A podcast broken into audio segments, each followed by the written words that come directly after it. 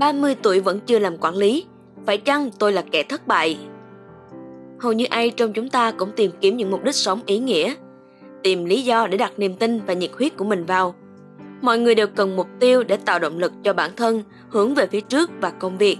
Sự thăng tiến cũng là một trong số những điều ý nghĩa để mỗi cá nhân sống mỗi ngày trở nên ý nghĩa hơn.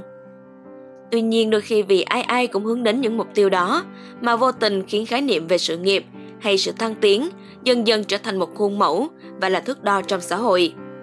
Bài viết hôm nay hẳn sẽ chạm đúng nỗi trăn trở của những bạn đang trong giai đoạn có những bước tiến tốt và bắt đầu những viên gạch đầu tiên cho con đường sự nghiệp của bản thân. Hy vọng nó sẽ mang nhiều góc nhìn mới đến cho các bạn nhé.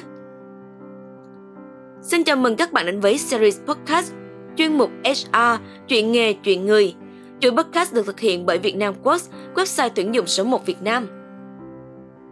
Hành trình hôm nay sẽ vô cùng thú vị, dành cho phần lớn các bạn trẻ đang chập chững vào giai đoạn bắt đầu tạo dựng những thành tựu cho bản thân. Cùng nhau trải lòng những nỗi niềm của các bạn qua lời tâm sự của Uyên, cũng đã từng trải qua giai đoạn lưng chừng ấy và lắng nghe những quan điểm mới mẻ về chủ đề này. Đầu tiên, chúng ta hoàn toàn có thể nhìn nhận được từ thực tế rằng lớp thế hệ trẻ giờ đây rất giỏi và luôn muốn khẳng định chính mình. Tuy nhiều vào nhiều yếu tố mà mỗi giai đoạn các thế hệ con người sở hữu những đặc tính rất riêng. Hiện nay, Gen Y đang chiếm đa số trên thị trường lao động vì họ đang trong độ tuổi lao động vàng của xã hội. Tiếp đến là các bạn trẻ thế hệ Gen Z. Những nhóm thế hệ này được lớn lên trong giai đoạn bùng nổ của công nghệ. Mọi sự kết nối và thông tin không có điểm giới hạn – vì thế mà tiềm năng khai phóng các bạn rất lớn. Các bạn được may mắn có nhiều điều kiện và nhiều cơ hội để phát triển và cọ sát bản thân. Vì thế mà rất rất nhiều các bạn trẻ đã chạm ngõ thành công ở giai đoạn tuổi đời khá trẻ, dưới 30 tuổi. Với mình đó là tín hiệu tốt, cho thấy sự phát triển về nguồn nhân sự của nước mình và chúng ta nên có cái nhìn cởi mở về nó. Mình hiểu rằng đôi lúc các bạn sẽ thấy áp lực và dễ so sánh bản thân. Thời buổi bùng nổ mạng xã hội khi chúng ta quá dễ dàng nhìn thấy thành tựu của nhau, khiến khoảng cách so sánh càng tăng lên. Để rồi vô hình chung, những nhân tố thành công trước 30 trở thành hình mẫu so sánh và sự thành công tuổi 30 trở thành thước đo giá trị của con người thành đạt.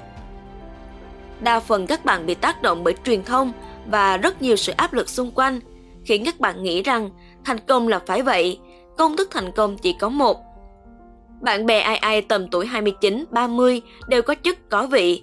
Còn mình thì không vậy là đồng nghĩa với thất bại sao? Cuộc đời mỗi người không phải một bài toán chỉ có một đáp số hay một công thức giải. Mỗi người là một biến số, được trao những ẩn số khác nhau mà tùy hoàn cảnh thực tế để đi tìm lời giải cho chính mình. Không phải ai sinh ra cũng để làm quản lý. Thử hỏi nếu ai cũng làm quản lý thì bạn sẽ quản lý ai? Vấn đề đừng nhìn cách giải và đáp số của người khác. Bản thân các bạn có những đề bài riêng, thay vì nhìn người khác để áp đặt mình, thì hãy đơn giản quan sát họ và sau đó quan sát bản thân kỹ hơn để tìm ra thế mạnh và mong muốn thật sự của bạn. Không phải ai cũng muốn làm quản lý và không phải cứ là quản lý mới là thành công. Chặng đường mỗi người có những đích đến riêng, nên điều quan trọng là bạn nhận ra mục đích cuộc đời mình thay vì cứ nhìn về nhiều phía khác. Nhắc đến câu chuyện làm quản lý, mình xin nhấn mạnh ý này. Nếu làm quản lý trên chức danh thì không khó, một cái tên, một cái danh thiếp là đủ. Còn người quản lý thực thụ đòi hỏi nhiều kỹ năng, kinh nghiệm và tố chất để rèn luyện được như vậy. Không phải dễ dàng và trong một sớm một chiều là thành. Và hơn nữa, nếu bạn là nhà quản lý thật sự thì chức danh với bạn chỉ là cái tên.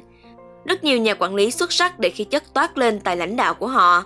Và điều minh chứng tốt nhất cho chuyện đó là kết quả công việc và sự phát triển của đội nhóm. Nhưng không hẳn là cứ hướng đến vị trí cấp cao quản lý mới là có giá trị. Thước đo sự thành công không nằm ở chức danh, mà là cá nhân bạn đóng góp được những giá trị gì cho công việc và xã hội. Làm thầy, làm thợ đều mang lại giá trị. Tại sao ai cũng phải là thầy để rồi xã hội mất cân bằng, rơi vào cảnh thừa thầy thiếu thợ? Không cần phải trở thành các cấp bậc quản lý xa xôi, trong khi vị trí đó không phù hợp với bản thân bởi có những người thế mạnh của họ là làm việc và làm việc thật tốt chứ không phải suy nghĩ, quản lý, phát triển con người hay đưa ra chiến lược và tầm nhìn.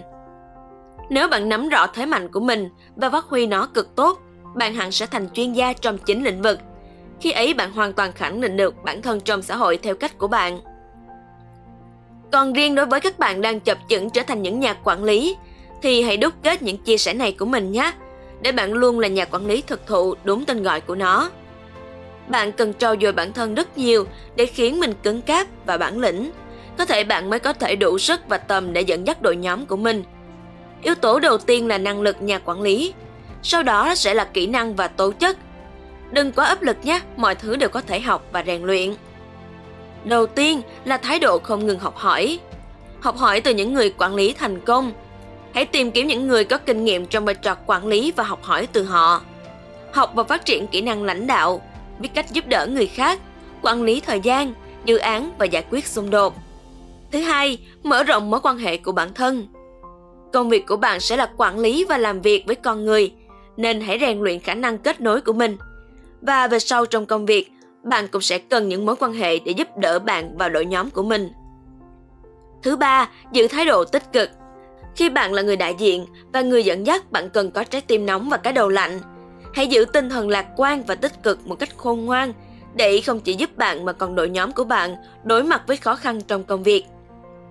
Tuổi 30 đến mang theo không ít những gánh nặng về sự khẳng định của bản thân. Song chúng ta không sống theo giá trị quan và thời gian của người khác Chúng ta sống trước hết vì sự phát triển của bản thân mình. Hãy tự tin, hãy không ngừng tiến về phía trước. Những giá trị của bạn rồi sẽ có lúc được lan tỏa mạnh mẽ dù cách này hay cách khác.